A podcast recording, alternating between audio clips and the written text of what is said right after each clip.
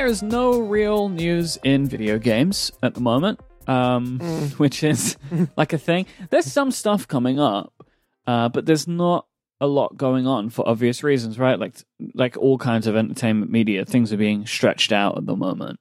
So we thought that we could maybe um, over the next few months look at some kind of more esoteric stuff. Uh, so we're actually going to talk about our favorite video game controllers today, which is Federico's wonderful idea.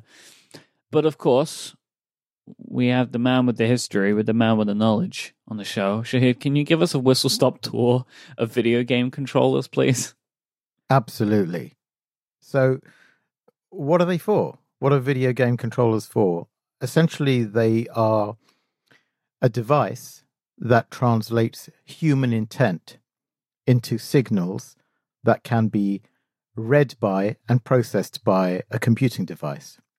The computing device, then, obviously, to make it meaningful, will use the information that it has now created from the signal and create some kind of output.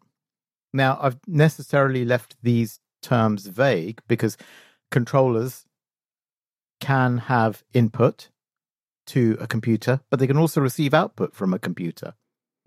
And the very earliest controllers were the simplest possible intent signal in that they were comprised of a switch. And a switch is basically a one or a zero. So the switch is open. That means it's not doing anything. There's no intent being read. That was the default state, or it's closed. And closing a switch is like pressing a button. So far, so easy. So the idea being that if you close a switch, that sends an electrical signal representing, and in, uh, and in the electronics world, a closed switch is zero, not one, so everything gets inverted. It means the circuit has been closed. Suddenly, the computer picks this signal up on one of its ports and goes, okay, this is what I've received, this is what I'm going to do. Now, in the really, really early days, and we won't spend too much time on the really, really early days because nobody cares except me, you'd have like a keyboard or a teletype terminal, something like that, which might send a signal a very long way. So, for example, you had a, a timeshare computer sitting in some office somewhere or in some computing center in a large building, you would use a remote What, like terminal. Stadia? now, now, Computers now, now. sitting very far away. we will come to that. Pretty much everything, everything that goes, everything that goes know, around comes right? around. You know, That's that's, so life. great. Okay. Look, uh, we were going to come back to that, but yeah, basically that's it. So in the old days, you'd press the key, sends the signal over a a leased line, typically in those days, to a university computer. Eventually, you'd get a character back on your screen, and that turnaround time would take a very, very long time. The difference between that and video game controllers is that all of that happened instantaneously, usually in an arcade machine. You'd press the button, it'd go into a computer, it would respond pretty much instantaneously and within one frame, which is 20 milliseconds on a 50 frames per second device or 16.67 milliseconds on a 60 frames per second device, and it was typically 60 frames per second devices, you would have a response. Something would change on the screen, and that felt incredibly good, really fluid, um, really precise. Okay, so that's the essential theory of input and the simplest form of input. Inputs, of course, have become much more complicated. Not, not massively more. We'll get to the massively more complicated later. But then the next stage is some kind of analog input. Now, what, what can we have as an analog input? An interesting example is um, the human voice. If you send a human voice down a microphone, like we are doing now, it will get converted by an analog digital digital converter, Mhm. um, and it will then be stored and represented as a digital waveform, which requires usually a lot more than one bit of precision. But in the old days, we used to do voice stuff, and um, I did a game in 1985 that had uh, voice sampling playback on a Spectrum, which which was quite a thing. But nowadays, it's a lot more intense. Now, you might ask, what has that got to do with, with video games? Well, SingStar. SingStar used a microphone, and it would take as input the human voice, and then the computer, in this case a PlayStation, would do uh, a full uh, a fast Fourier transform which converts that waveform into frequencies and analyzes them to tell the player if they were in tune or not. So that was a form of input as well. And then you've got things like uh, potentiometers, POTS for short, which basically represent a rotational um, amount as uh, typically a floating point value, which is then converted and turned into a, a much more analog signal. Obviously, becomes a digital signal once in once it's in the computer. And typically, these are represented as values from zero to one. But instead of zero or one, you've got a floating point range in between, and they vary in precision. Right. So these are input devices. There are many others. We'll get into the more complex and esoteric ones later on. But to very, very quickly go through some of the evolution of controllers, uh, one of the very first and most popular controllers, certainly in the home, was the Atari 2600 joystick. And this was really simple. I had a four directional joystick. It was held in the left hand, and you use the joystick with your right hand, which is unusual because nowadays, of course, you don't do that. do it with the other hand. Thank, thank you, Nintendo. Um, and it had one button. So basically, you had five bits of input. And from that, we had tons and tons of Atari 2600 arcade games. But that famous Atari joystick was also used on many, many, many other devices. That, so the, the, Atari home red, computers. It was, yeah, yeah. Yeah. Yeah, I had one. I had an Atari. Nice. They, I mean, they were incredibly popular. They were You the did? machine. You had an Atari? Yeah, I had an Atari. Really? Oh wow. Yeah, I don't know why exactly. Okay. Um, because I remember it. So like I know that we had in my house both an Atari and a Nintendo. Like we had an Hmm. NES. So I, the obviously the Atari is, was a bit older, right? So like I don't know exactly. Wait, were you even born when the Atari came out? No, I was born in '88. This one. This is why it's weird. I don't know why we had an Atari. Um, that, that that was why I asked. yeah, I don't know what Atari though it, it was. Uh, People still make games for it. I'm not surprised. Um, but yeah, we had we had an Atari of some version in my house as well as a, a an NES. Like, because I used to play like Centipede and stuff. Interesting. Okay. Yeah, I didn't like the uh, box art for Centipede. They used to freak me out as a kid. But the game I enjoyed. Yeah, I, I, this is personal, but I begged my dad for an Atari 2600. I was in my teens, and he said no. Yeah, still kills me today. I can feel it. I can feel been, the, he's the, been the my, my dad's been, he passed away decades ago, Mhm. and it still hurts. Man, I could, I, oh, oh. And I can never get it back. Because the thing is, I could buy one today, right? Really easily, I could buy Yeah. one today. But like, oh, the time was the late 70s, dad. Okay, okay, okay, I'm back.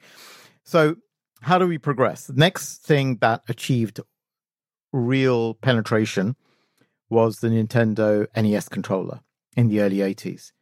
And that, instead of having a joystick, you now had a D pad. So, still four switches, right? But now you use your left thumb instead of your whole right hand. Probably better for the RSI. And of course, an extra button, plus select and start buttons. But the thing I never liked about it, and yes, I did actually play it at the time, uh, were the squared off edges, which they were to Hmm. rectify with the SNES controller, which now added an X and Y to the A and B. Also added a couple of shoulder buttons.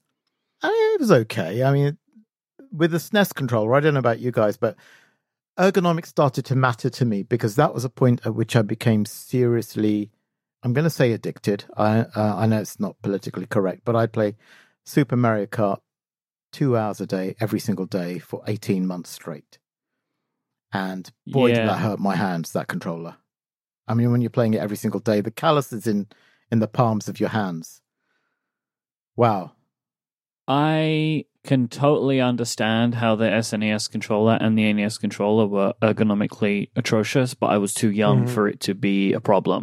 It's not a problem when you're Yeah. when you're a kid. RSI is not a thing that exists. It's like know, just- when you know how Nintendo have re-released both of those controllers for the Switch, right? I just would never even imagine trying to buy and use that. Like, it seems not like a horrible experience to use those controllers now. hmm Yeah. Well, thankfully things did improve, and and how Mm. with the original PlayStation controller. Because now we had something that felt really good to hold in the hands. This is 94, of course. although functionally we didn't have an awful lot more stuff, we did have a much more comfortable controller. Then the next big step was the Nintendo 64 controller, which had that analog stick and the Z trigger. And the nice thing about it was you could hold it three ways because you had three columns to that controller, if you like. I think I used it most with the central column in the left hand, Mm. where I had the the stick Mhm. um, for playing Mario. Right, that was the way we did it. Man, I love weird Nintendo controllers. This is just like the the the N64 controllers with that shape and the and the cartridge slot, like For the Rumble I- Pack, yeah. For the Rumble pack. Like But what else I, did they do? Do you remember? Um, I'm trying to think of games that used it. I know that Ooh. WWF No Mercy did. Hmm. Oh, I was a uh, maybe. Is it possible that Wave Race used it? You know, with the with the water bikes. Do you guys remember that I game? remember yeah, that I game, loved yeah. that game. I remember that game. Maybe that one used it. Um, and there was some Pokemon game that maybe also used it. Yeah. Maybe I don't know, but yeah, that that weird controller, it was awesome. I loved it for GoldenEye. It made GoldenEye for me the the game of that generation. GoldenEye, Star Fox 64, Yeah, Wave and Race. Mario, obviously, right? But, Mario. you know, Yeah. so that was a nice step forward because it reintroduced the old school analog joysticks that we used to have in the home computing domain into a console controller in an Yes. affordable form factor. Uh, next decent in innovation we had was uh, PlayStation's DualShock, which came out in '97, which of course had two analog sticks at last um, and built-in rumble. I remember the first time I tried to play a game that took advantage of a third person, uh, or actually just like a first or third person with the dual sticks. It was Max Payne. Mhm. And I could not understand how to move. like, I fundamentally could not get it. And I don't remember what it, what it took for me to understand, like the move forward with one and move the camera with the other but I vividly remember like just constantly dying in that game because I could not fathom how to move around. Yeah, I remember my my first memory of the Dual Shock. Well, it wasn't a. Mm, I remember. No, I played with the Dual Shock. Yeah, because I didn't get the I didn't get the PlayStation with the original controller. I think the PlayStation that I got. No, actually, my memory is wrong. I had both the very first PlayStation One controller, and then later I also got the Dual Shock. Yeah, my first PlayStation. It ca- I played initially like the, the first year with the standard one. Yeah, right? because the original PlayStation controller wasn't the uh, DualShock controller, was it? It was it was something else. That's right. Yeah. I remember upgrading to the Dual Shock and trying to play. Mm, uh, it was back then. It was called. I think it's still called in Japan Winning Eleven, which would be Pro Evolution Soccer Yes. For yeah. us with the Dual Shock, and I thought that was very weird. And also, I remember one of the first games, and correct me if I'm wrong, that actually took advantage of the Dual Six was Ace Escape. Uh, do you needed to catch the monkeys. Do you Oh, guys Ape remember Escape, that? Yeah. Hmm. Ape Escape, not Yeah. Ace Escape. Ape Escape. I think Ape Escape worked in that you were moving with the left stick and using the net to catch the monkeys with the right stick. Hmm. I think that was one of the first games that I used with the DualShock. You know what? I found the DualShock initially really difficult because at, at that time, I mean, I was heavily developing as part of a uh, pretty big team at the time. And most of the time, we would be playing games on the PC. So we would have LAN, Quake, and that kind of thing going on on the PC. So everyone was used to keyboard and mouse at this point. And the mouse just gave you much better control over the camera. And direction was done digitally with the keyboard. You know, you'd move around with Yeah. WASD on the keyboard, right? So when it came to Gran Turismo, for example, on the PlayStation 1, I was better at it with the original PlayStation controller than I was with the DualShock because I'd got so used to using the D pad to finesse my control, you know, touch, touch, touch, let go, touch, touch, let, let go to change the steering So when it came to the DualShock, I was going, I was doing exactly the same thing instead of using the way it was meant to be used. That Yeah. is, simulating the steering by moving the uh, stick gently. You know, I just never really got the hang of that until much, much later. It took me years to get used to that. It's really odd. Ape Escape required the DualShock, by the way. Right. it was right. like an actual requirement. Yeah. yeah, that was um, that was a nice little game. Yeah, they remade a version for the PSP at some point. Ah, It did not go well. But anyway, I'm sorry. Wait, what? PSP game? It didn't go well. It was, yeah. P- what? Come, oh no, you want you want to talk? No, we should do a PSP episode, man. I love the PSP. In All fact, right, and I'm sorry, write it down Shahid. I love the PSP more go. than I love the Vita. What about next time we do an episode about the PlayStation Portable? Will that make you happy? All right, so I'm texting my mom right now. Okay. Go and find my old PSP. Find the PSP. All right, okay, cool. I'm sorry, Shahid. Go ahead. no, I prefer these distractions. I mean, I, I think the point I'm trying to make with all all of this progression is that evolution has been really gradual. There, there have not been many massive breakthroughs. I mean, let's quickly fly through the rest. Sega uh, Dreamcast in the late 90s. Biggest innovation there? Couple of analog triggers and an expansion slot for their visual memory unit, The which is basically like screen. yeah, tiny little screen. Do you remember that? Mhm. Mhm. It was so pretty and nice. Yeah. You know, PlayStation were going to do one, and they just inexplicably dropped it. It would have been so cool. I didn't know that. It's a little accessory. It's a twenty quid thing. It was. It didn't plug into the. I don't think it plugged into anything, but it could be played on its own, uh, and they just dropped it. Obviously, I wasn't with PlayStation at the time, but I was sad that it never happened. But um, GameCube, the GameCube controller. Now I know you loved this, Federico. the GameCube controller. I'm gonna talk about in a few minutes. It's it. I think it's my all-time favorite controller, which I know it's a pretty divisive opinion because there's either like you either love the GameCube controller like I do, or you think it's just a poor, poorly designed controller. It's it's very polarizing, I would say, as a design. Uh, Mm. I've, over the years, I've heard from folks saying, yes, it's the best controller ever. And others saying, no, I kind of hate it. Uh, it's, a, it's a garbage controller. So I fall on the side of this is my favorite controller ever. It was a. I, I thought it was a really well designed controller. It's a natural evolution from the Nintendo 64 controller. Uh, I think the biggest issue with it for for some people was the fact that the analog sticks were asymmetric. Um, but apart from that, it felt really well balanced and So I will say, I'm not. I'm not picking the GameCube controller, but I think the GameCube controller is probably the best controller ever made because there are design elements of that which are in my favorite controllers today, like the asymmetrical analog sticks. I prefer the asymmetrical design far more than the PlayStation level, like symmetrical design. Um, I find the symmetrical design of the DualShock to be uncomfortable, but the asymmetrical design that's in Nintendo's controllers and Microsoft's controllers, I think, is far superior personally, and it's it's what I much prefer. And so I thank the GameCube controller for bringing that into existence.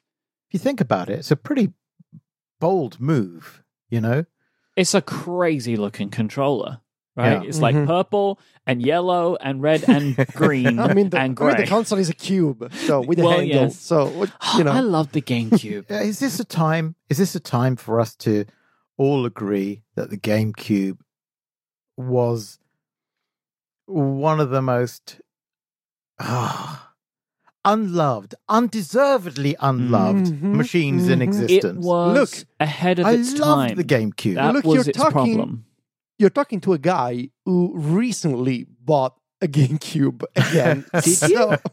I did When did you buy a GameCube? a couple of months ago. Why did you never Because- tell me about these things? I want to know if you're buying a GameCube. I was kind of ashamed of it. Um, well, uh, so I was um in my quest, which is gonna take me a long time, to complete the national Pokédex in, in Pokemon Home. So all Ah. 900 something Pokemon. I needed to get one Pokemon from a very specific GameCube demo disc that was only released in America. Oh, you did tell me about this. You did tell Yeah, me I about think I this. told you yeah, about yeah, it. you So- did. You did. in buying the demo disc on eBay, I also needed an American GameCube because of region lock. Mhm. So yeah, I bought a GameCube. You know, it, it was like a hundred dollars. It was like a used GameCube, but it was in very good condition. And so yeah, um, I mean, the GameCube is like is a special place in my heart forever. In fact, I don't, I do not understand it, why Nintendo isn't bringing back more. Like those GameCube games should be on some kind of virtual console. Super Mario Sunshine. Mario Sunshine, if it's true, like the rumor that they are working on a Mario Sunshine remaster, and if the Metroid Prime trilogy eventually for real like comes back to the Switch, that would be really nice. But yeah, the GameCube was a console that did very poorly, that I think a few people loved very much, and I'm among those people. I think a lot of my fondest video game memories come from playing Yep. GameCube. Same. Like I had the GameCube and I bought this screen which went on top of it. So you could just You did? Oh, you yeah, had the yeah, yeah. screen? I had the screen. Oh my. So you could just tilt the screen up like it used to close down. You'd lift it up and you had like a tiny screen. So I used to just sit in bed with the GameCube, just playing. I used to play Super Mario Sunshine and one of the Tony Hawk games. Um, I think it might have been four, Tony Hawk's Pro Skater 4. They were just like playing those two games on that console. So good. Like a couple of days ago, my, my younger brother sent me a link to the rumor about Super Mario Sunshine coming back, and he's like, "Oh man, I remember that. I remember watching you play this game, right? Because he was younger than me, so he used to, you know, like I would play the games and he would watch, and like I put." So many hours into Sunshine because I liked just going around the little environment. Like not Mm. like even after I beat the game, like I used to just enjoy like shooting up to the rooftops and running around and you know i just loved that game for the world that it made so yeah yeah. I'm going to go out on a limb and say that the GameCube didn't succeed like it should have done because it had those optical discs. it was little That was discs yeah Yeah. And if it had cartridges, it might have succeeded. Was it that it was difficult for for companies to develop for the, the Yeah. little small yeah. discs okay because i assume they're pretty uh pretty strong memory concerns or whatever right Well, the, the, the biggest deal with those discs was that they were slow to read. ah, and so they okay. changed the experience. Uh, and people were very used to a very fast experience. You didn't have load times in Nintendo before the GameCube. Hmm. So that was the first time we ever experienced load times and it no longer felt like a toy. And it was up against the um, the already incredibly well performing PlayStation, which Yeah. was basically uh, well, we know the PlayStation story. So next we have the biggest departure from this evolutionary tree that I think we've seen, uh, and that was with Nintendo's Wiimote uh, of 2006. And they, they really went for the whole casual thing um, in a very big way uh, with total belief. They, they decided after GameCube that they were going to sidestep the whole performance race. And they didn't think they could win that and they decided to go for a different market and my god did they nail it with with the wii. Um and and the wiimote produced some great games and there were other interesting devices as well you know you had the the wii fit and so on that went along with that i think the nunchuck was kind of like their uh, nod to and i hate to use this term the core gamer uh, but people who wanted a more traditional control Yep. and it was okay. But it was a Wiimote that really made that thing sell like hotcakes. Very accessible, just like a TV remote, so approachable. And we move on to the Sony PlayStation uh, six-axis controller, with the uh, which came out with the PS3, and um, kind of with a, a, nod to the Wiimote. It had, and of course, PlayStation will rightly say, well, look, we were all already working on this stuff, but it had accelerometers. Funny thing about six axis is it is a palindrome, but it's not really six axes. Oh you know, my god, it is a palindrome. Six, six. You're right. Welcome to 2004. Federico. 2004 called wants to tell you about palindromes. Okay. yeah, well, the thing is, it's, it's not really six axes though, so kind of, you know, it, it's forced. It's six degrees of freedom, but whatever, you know, it it allowed um, PlayStation developers start making games where you could balance the character walking across a log so on, you know, whatever. It's not quite the same thing as a Wiimote, but it did give the players way more options. Sony have tried a lot of gimmicks in their controllers that haven't worked. Right? Like the six axis is one of them, the touchpad is another one. Like none of them I feel like have really caught on. Like and they end up being these kind of legacy features that just kind of get dragged through the, into the future now. Like it's like like on the the, the upcoming uh, PlayStation Five controller, it's like yeah, the touchpad's still there, but like don't pay attention to it anymore.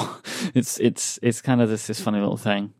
Yeah, though I, I would rather companies tried this stuff and failed than didn't Mhm. try. I mean, yeah, well, something that uh, you're right though. I mean, developers tend to stick to the tried and tested, and the reason it's very hard for any single company to make some new input feature stick is because there's not enough benefit when you're porting it to other platforms. You know, you'll lose that benefit when you go elsewhere. Yes, because I was just about to say Nintendo have a pretty good track record, but that's because Nintendo's games are Nintendo's games and they can do whatever they want with them. Exactly. Yeah. But when when you're a publisher and you want your game on as many platforms as possible, Mhm. it takes incentive on the part of uh, console. Listen, I'm I'm the one who was responsible at PlayStation for trying to sell the PlayStation Move way before PSVR Yeah. to developers and publishers and say, "You really, we really would like you to support this." You know, it was a tough sell, and um, we we got bits of interest, but really what it boiled down to was, well, are we going to see a return on our investment? And the answer was invariably no. I mean, I wouldn't say you're not going to see a return on your investment. My my answer was always, yeah, but you're going to get to make something that's cool that will be remembered and will give people joy. But of course, they're about making money, and who can blame them? But yeah, that that's why these things don't stick. It's only when you take this is why the whole VR thing, right, was much more of a a cross company collaborative type approach because they all realized that if they diverge too much, then developers just wouldn't join in because Right. it would get too confusing too quickly. Uh, but to finish up on controllers, let's talk about probably the most successful controllers of recent times. The and of course I'm talking about the Switch Joy Cons, which had so many innovations that had nothing to do with the controller itself and everything to do the way you could use them. Singly, joint, detached, combined, on the device itself, away from the device. Um, just a spectacularly versatile pair of controllers. Yes. Really uncomfortable, but yeah, especially for Yeah. people with RSI, but so, so flexible. Apart from that, the only real innovation there was high definition rumble. I think it's much more important to remember the Switch Joy Cons for their use versatility, Mm. which I think is unprecedented. And then there's, of course, our friend the Stadia controller, uh, which I said we'd come back to. And what makes our that friend? interesting? Is it our friend? Is it really? I don't know. I am I'm trying to be nice. Okay. Okay. I, So- I want to be. ni- I want to keep an open mind. Okay. I I, you know want to. I want to be I, nice. I to you. tried it recently. okay. Um Interesting. And? I I had a good experience. Hmm. And this was on a laptop in a browser hmm with the controller plugged in wide over a decent speed network, it has to be said. Yep. But I really enjoyed it. I played a driving game. The, there was latency, obvious latency, but game experience is good. I played um, a third person game. I think it was one of the Metro games, which was running absolutely fine, looked really decent. So, you know, I was kind of dubious at first, but I'm kind of coming round to it. I still have a basic issue with with lag, and I think everyone does. But the lag is not as bad as I feared it would be. But the biggest deal with those controllers is that the the Stadia controllers, and I don't have a Stadia controller yet, but um, the Stadia controllers themselves have Wi-Fi built in, so they connect to your router direct to the Google servers, thus saving some time. Other than that, there's nothing innovative about them at all, and I I would argue that, that all that does is it mitigates for some of the lag. So it's not really a positive because it's not giving you a benefit over anything else. Yeah, it's actually trying to downplay a disadvantage. Exactly. Yeah. Yeah, that's exactly it. So I wouldn't call that an innovation. That's like a a workaround. Uh, and forthcoming, we have uh, Sony's PlayStation 5 DualSense. Again, HD rumble like the Switch Joy Cons, a microphone apparently, and my favorite, um, resisting triggers. I forgot to mention the DualShock 4's touchpad, but then everybody forgot about the touch touchpad anyway, right? No yes, really only Uncharted it. is like the only yeah. game it was ever used in. it's like, oh, that's the thing. I mean, it it speaks to your point about uh, Sony trying stuff, which uh-huh. is laudable, uh-huh. but developers not really supporting it. Like the light. Yeah. Yeah. Right? It's like I think the only good thing that I can think of that they've that they've brought in in recent years, you know, I was going to say this, but they weren't even first to do it, which was to put a speaker in it. You know, that that I think was a cool thing, but they weren't the first to do that. Um, so you know, like, but the the thing is, though, I mean, it can, it, you know, and I completely understand this that many people feel that the uh, DualShock is the best design ever, and I understand it. Um, but I just think that like Sony, as you say, they try a lot, which is good. They should try a lot of stuff, uh, but they haven't really had the best results with the innovations that they've brought into the space after the DualShock, right? Like the DualShock changed the way that game controllers were made. Nothing else since did that, really, right? Like, yeah, and you could argue that that we're still not really that much further on, and we're, we're not looking for no. for something completely new, and not sure we'll necessarily get it. The Joy-Con is probably the closest to yeah. completely new, uh, completely new and non-gimmicky, really. Yeah, because it's like yeah. there is a gimmick, but the gimmick is a is a benefit and you can you can adapt them but i'm sure one of us is going to talk about them we should we should list off some of our favorite controllers but before we do i wanted to take a, a short break just to let people know about the relay fm membership program uh, you can become a relay fm member and support this show and other shows here at the network. Uh, you can find the link in the show notes at the very top of the show notes to become a Relay FM member and support Remaster directly. This gets you tons of benefits, including loads of wonderful uh, extra pieces of content. You know, we have bonus shows, we have monthly bonus shows that are just for Relay FM members. But the newest feature that we've added is the Relay FM members Discord, which is a wonderful closed, moderated community of Relay FM listeners and like minded individuals uh, talking about all of the types of things that you love as a Relay FM listener. So you can find out more at relay.fm slash membership. But if you want to become a member and support this show, you can just uh, subscribe by hitting the link in the show notes. So I, for my favorite controllers, I took, I reckon, a different tact to what the two of you will do, in that I picked what I think is my favorite controller design, and then two controllers which changed the way that I experience video games in a in a positive way. So hmm. I think that the best controller I've ever used is the Xbox Elite controller, which for $150 bloody better be, right? um but like uh, you know, it the the overall design of the Xbox controller is preferable to me as I mentioned earlier in referencing the GameCube, right? It has the asymmetrical design, which I find more comfortable. Um, and I like the overall layout of the controller. I actually like that it is also the proportions are chunkier. Um, just feels mm. more comfortable to me to use over long periods of time. Uh, you get a lot of customization options. If that's why you go for the elite controller, like if you if you want that, that's that's what it's for. In that you can replace some of the buttons, you can change the height of the sticks. Uh, I like that you can swap out the D pad for this like circular, angled circular pad, which allows for more kind of uh, easy movement. Um, and of course, the I like the sensitivity of the triggers that you can adjust that, so you can use hair triggers instead. So I just like that kind of stuff. Um, but like the the Xbox overall design of controller, I, I prefer to to uh, Sony's. So you know, the, the Elite controller would be what I consider to be like the the perfected controller, like as best as a controller can be. I'll give like a, a shout out to the uh, Switch Pro controller. I love the Pro controller.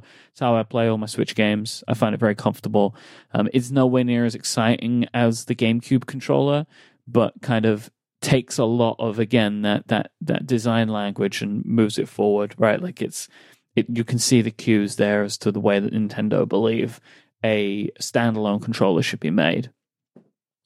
Uh, the second one I wanted to pick is the Oculus Touch controllers because they really are a they're really something special. Like the first time you use a touch controller and you realize that the buttons also have touch sensitivity. So you can, you know, like it knows when your fingers are extended because you're not touching the buttons and when your hands are slightly closed and fully closed. And that design immediately helps you feel like your hands are real in the game that you're playing, right? That you can point at things, that you can pick things up, you can hold a gun and shoot a gun, and they are distinct different actions. Um, the way that the, all of that is brought together really enhances VR gaming. It's very, very clever. Um, it, it, it's the first controller that I've used that really feels like an extension of your body, right? Not something that is an interface for the game, right? Like controllers, it's like this is me. I impact the controller. The controller impacts the game.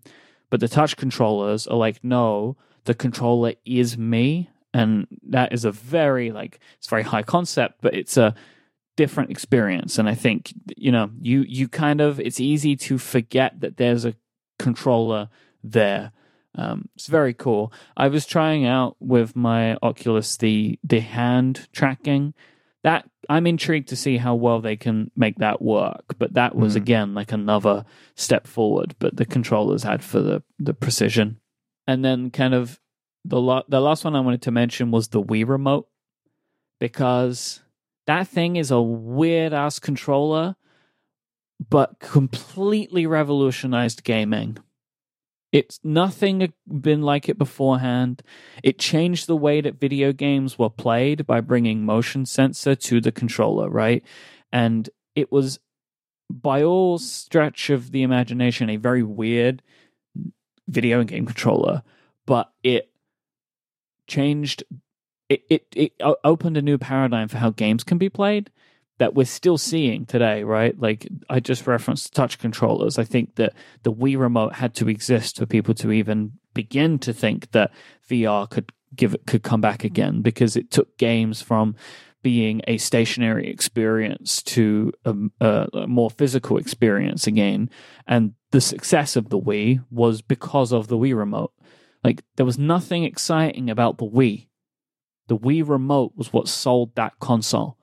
You know, and like that's what made it the success that it was because because of the Wii remote, you could play bowling, you could do bow and arrow, right? Like and it, was a much more inclusive design because it didn't rely on being able to use dual analog sticks. Like that's not what the Wii was about. And that mm. made it a very special experience. The IR sensor that you had to plug into the TV was a total pain in the ass. Like, just yeah, hate that thing. And it had weird accessories like the nunchuck, right? What we mentioned earlier.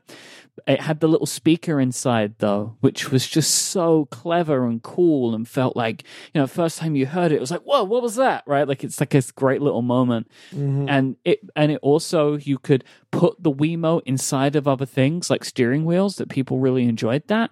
And it was also great for virtual console games because you could turn it sideways and play it like a like an NES controller. So I think that that, that controller was, was very special. And, you know, and you can see that design today carried on into the Joy-Con, right? That there is a mm-hmm.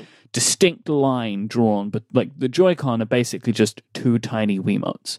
Um, it's a very clever design that Nintendo created that really kind of, you know, Nintendo are able to make the Switch today because of the Wii Wiimote's success. Because the Wii remote was incredibly successful for them, kind of helping save them after the failure of the GameCube, and was so successful that it carried them through another failure of the Wii U. Right? Mhm. The the Wii remote saved Nintendo, which is a wild thing to say, but I believe it, and it's one of the reasons I love that controller. Did you get the Wii Motion Plus accessory when it came out? Yes, Ah, I had all the course. Wii accessories. I had the Wii Yeah. Fit. You know, I could did the whole. You know, we were we were a big Wii family. Like had the whole shebang. hmm Yeah, I love the Wii. Um, so obviously, my first pick is going to be the GameCube controller. I, as I said before, it, it is p- quite possibly my favorite controller of all time, and that's for a couple of reasons. First is the like the emotional reason that you know. I also have some of my fondest video game memories with the GameCube using the game the GameCube controller. But it al- it also is the most comfortable controller I've ever used because I just adore its configuration and its layout. So the weird wing based design with the D-pad and the C stick sitting lower compared to the left analog stick and the face buttons. That layout, no pun intended, instantly clicked for me. It just it was so good. In fact, I loved that configuration both with the original wired GameCube controller as well as the Wavebird, which is the wireless version The big that Nintendo boy. The big thick boy with the wireless receiver and the built-in battery pack. It was my first wireless controller and that to me like that showed me the future of wireless controllers. Wasn't it the first wireless controller? i think it was the first one. I was like yes in the future all controllers Yeah. should be like this one. No wires. I can play you know from a distance. It's amazing. Yeah, I I coveted that. I I never had the Wavebird, but boy did I Ah, want one. The Wavebird was amazing. Uh, but really, what what I love about the GameCube controller is a series of details. Uh, the face buttons have this peculiar configuration where there's a larger green A button Mhm. and there's a smaller red B button, and then you have these other two face button X and Y that are like two arc buttons, and that configuration, like my thumb can instantly feel the bigger A button, which is usually used to like confirm Oh, yeah. stuff or like it's the main action That's button. a good point. I'd never thought of that before. That that unlike controllers now, those different shapes made it much easier Yes. to know what you're pressing. Exactly. So Mm. you can you can tell just by feeling, and it's not just by feeling compared like the posi- the position of a Mhm. button, which you may do with the DualShock or the Xbox controller. You actually feel the the position and the different shape. Yep. So like it, it becomes very easy to confirm menus or to cancel operations inside of a menu using the B button. Uh, the C stick was also very nice for navigating menus or for like controlling the camera. It was used in a bunch of different ways in different games. In Mario Sunshine, I believe it was used to control the camera. In other games, you would use it to like in Super Smash Bros. Melee, you would use it to perform a melee move. Uh, like it, I just love the way that it felt. Uh, both the analog sticks actually felt really good to me. The D-pad was kind of a letdown. Not the best D-pad that Nintendo's ever made. I never loved the feeling of the of the GameCube controller's D-pad. The L and R triggers in the back. They were also very nice in that they could behave in two ways. So they could be analog triggers so you just keep pressing them and they would do something but you could also click them uh, when fully depressed and the click would actually register in the in in a, in a game. So that was very nice. Um, I love this controller a lot. In fact, I bought the remake that Nintendo did for the Wii U when Super Smash Bros. Ultimate came out on the Wii U. Well, uh, I also bought the adapter, which is now kind of rare, that allowed you to use an original GameCube controller with a Wii U, and I think it also it still works with the Switch. I think via USB. And I also purchased a replica a third party replica of the GameCube co- controller made by a company called PowerA. Uh, it's a wireless controller shaped like a GameCube controller that works with the Nintendo Switch. So I absolutely love the GameCube controller. I'm going to mention the Joy-Cons. I know that a lot of people dislike the Joy-Cons, and I know that the Joy-Cons are also sort of a you know they have these technical problems especially the so-called joy-con drift which Mhm. still affects a lot of people and i'm fully aware of those technical issues but thankfully all the joy the joy-cons that i got they always worked correctly for me I have drift in, in one of mine. oh that's too bad It's fine. sorry. It's like whatever. Like I, I don't use the Joy-Con that much. And I have I have So- other Joy-Cons somewhere. I think. Mm. Uh, What I do love about the Joy-Cons is the fact that they allow for different styles of play. So I can either use the Switch in portable mode, which I which I do a lot, or I can dock the console and use the Joy-Cons like one Joy-Con per hand, which I still do quite frequently, surprisingly. Hmm. I know that it was like one of the gimmicks that Nintendo tried to sell people on at launch, and I think a lot of people have stopped maybe using the Nintendo Switch like that, but I still do because I really, really like be be able to hold these tiny controllers in my hands. Mhm. And also, like I got at one point, I got really into like collecting Joy Cons because, of course, that's what I do. And so I do have a bunch of like different colors and limited editions. I have a Joy Con that has a D pad, uh, which actually would be one of my only negative comments about the Joy Cons. They don't have an actual D pad. Um, so I bought one from Hori that had an actual D-pad on the left Joy-Con. So yeah, I I feel like because of that peculiar nature of being able to dock into the console or be detached, you can turn them sideways if you want. You can give them on to another person and play together a multiplayer game. They deserve a a spot in my list. Also because the Nintendo Switch is actually becoming the console that I played the most in my entire life. Mhm. When you consider that I'm now uh, well over 420 hours in Pokemon Sword.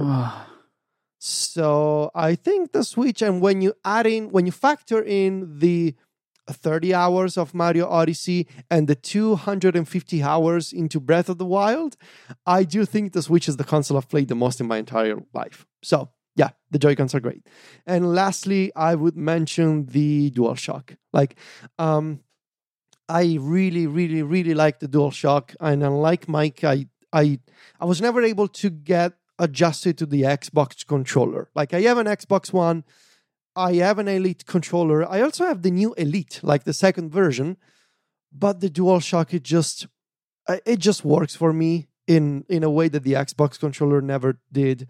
Uh, and I guess that maybe it's because I've played more PlayStation growing up than Xbox, so maybe I'm more used to the layout.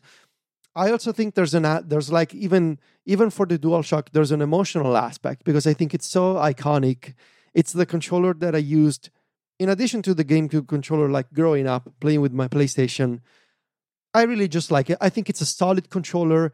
Um, the it's a standard configuration that works well for me. The D-pad, the face buttons, the triggers, they have been con- and and the analog sticks, they have been consistently great over the years. I really love the feeling of the analog sticks on the on the DualShock 4. Um, the light bar, which is one of the gimmicks of the DualShock 4, is okay. I not not the useful really, but it's all right, I guess. Um, I love the the PlayStation button in the DualShock 4, the central circular button, super easy to reach, super easy to use. I really very much dislike the options and share buttons because I can never feel them by touch. Mhm. I always have to go look where they are in the on the controller. So I really like the DualShock 4. I am super excited about the DualSense. Uh, actually coming in and shaking things up a little with the PS5. The DualSense is actually one of the features that is currently exciting me the most about the next generation. So the idea of like this uh, fine-tuned haptic feedback and the and the and the feedback into the into the shoulder uh, buttons and the triggers and the stuff that Sony is doing with audio. I'm very intrigued by the DualSense. So yeah, but the DualShock is one of my one of my all-time favorite for sure. Definitely the four for you, yeah? Uh yeah, I would say the four. Overall, I would say the DualShock 4, yeah. So my favorite controller of all time, probably the Oculus Quest headset. Hmm. Now, you might well ask, how is that a controller? Well, remember at the opening, I said that the purpose of a controller is to convey the intent of the player to the game. And that's Ah, exactly what the mm. headset does. Mm, yeah, because it's it's still movement, isn't it? You're s- Yeah. controlling movement with it. Yeah, clever. And it does it in the most innate way that we have of expressing our intent. When we hear a sound, we move our head to where that sound is. There is no other system apart from VR that recreates that feeling. And obviously, when you see something happening, what do you do? You see something out the corner of your eye. What do you do? You look towards it and you don't think, it just happens. Whereas the mapping of controller buttons to intent needs to be learned. Whereas all this other movement that you do mm-hmm. with your head is already there. So that's the kind of thing that developers can take advantage of. You know, I, I have been working in VR development for a while, um, unsuccessfully, but you know, still been working, uh, making demos in in VR, and this was why because for me it's profoundly powerful to have your entire world change before your eyes the way the real world would change as you move your head around. Mm. Now, this is obviously contingent on decent frame rate, which modern VR headsets achieve, the Quest achieves as well. And of course, the great thing about the Quest headset is it's wireless. So you barely notice it. You know, once you've had it on for a minute or two, if your um, lenses are not getting fogged up, uh, that's not a euphemism, by the way. Hmm. Uh, I actually mean that. Um, then you are good to go for a long time, and you don't even realize you're you're wearing a headset. I think half an hour for me is about the longest I can wear a Quest headset. And in that time, it is sensational. And I do feel like I'm somewhere else. And there have been times when I swung the controller out and bashed something because I was so convinced I was yeah. in this world. Yeah.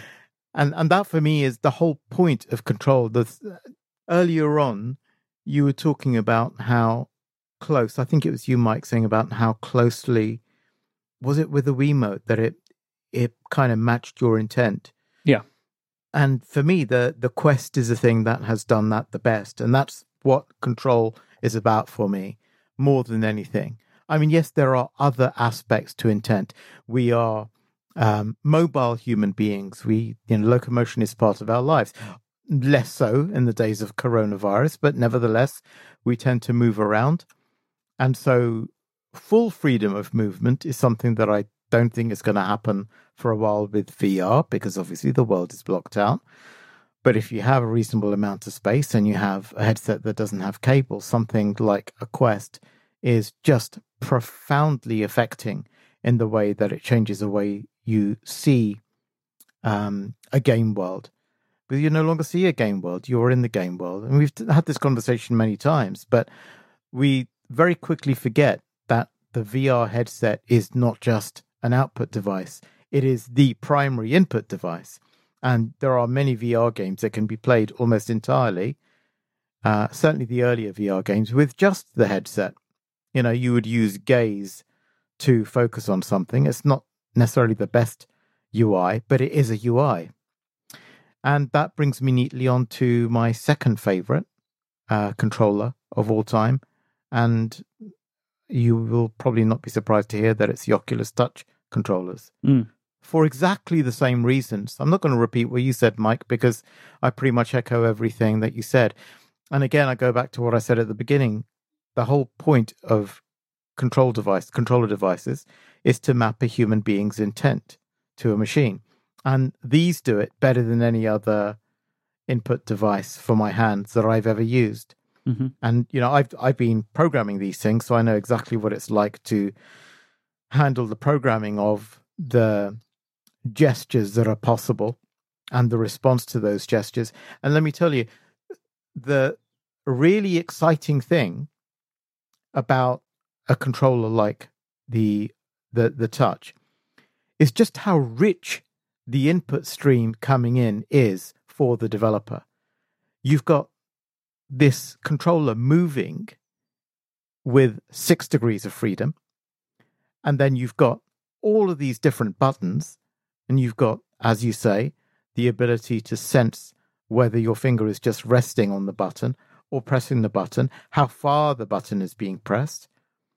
Yeah, because of course there's triggers on there as well which allows you to create gestures. So you can make it seem like your character in the game is pointing a finger, even though what you might just be doing is lifting your finger a little bit off the button. hmm But the beauty of the the thing is, most human beings don't do that unless you're deliberately trying to break it.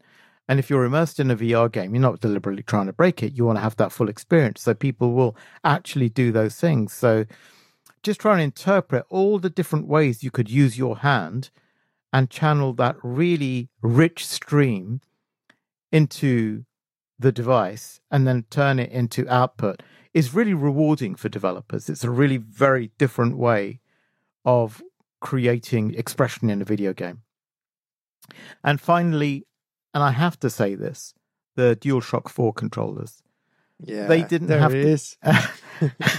uh, what can I say? They they they didn't affect me as profoundly as the Quest and, the Touch, but I mentioned the Quest and, the Touch from the perspective of someone who's been in the industry for almost four decades and has seen us move from one bit switches to where we are today, and the profound impact that these devices have had on me, even at this late stage in my career and let's face it, my life.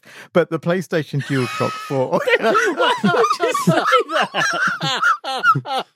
Because let's face it, I ain't young like you guys. But late Um, stage is a different. Okay, middle age, late There middle age then. okay, sentimental reasons. It's got to be said. But also because, you know, the thing I noticed with developers, because as you know, I was talking to a lot of developers at the time, was that in the previous generation, the developers absolutely adored the Xbox 360 controller. And whenever they'd bring a demo in, they were using that controller. And not long after the DualShock 4 came out, they were happily using the DualShock 4 for demos. right. And the DualShock 4 is, for me, sentimental because not only did it kind of knock the Xbox 360 off its perch amongst the development community, certainly at that time, things might have changed now, I don't know. But it just, for me, it, it was the most comfortable traditional style controller I'd ever held. It did everything I wanted it to do and then some. Felt great. I could play with it for hours. And in the early days, I certainly did.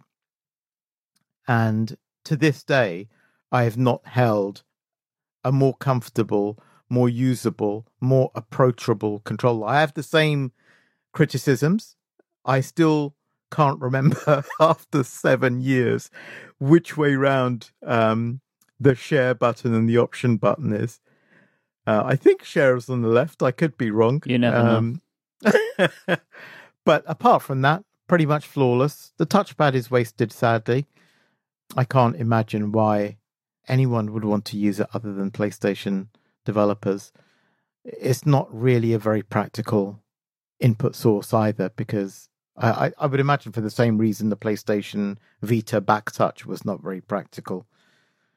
All of the other stuff, though, is immensely practical, and you know, I, I'm I'm trying to style this out and tell you why I think it's a good controller from a physical perspective. Yeah, it's really comfortable, but I have sentimental reasons for why that's my third favorite controller. So I'm going to go with the with the sentiment.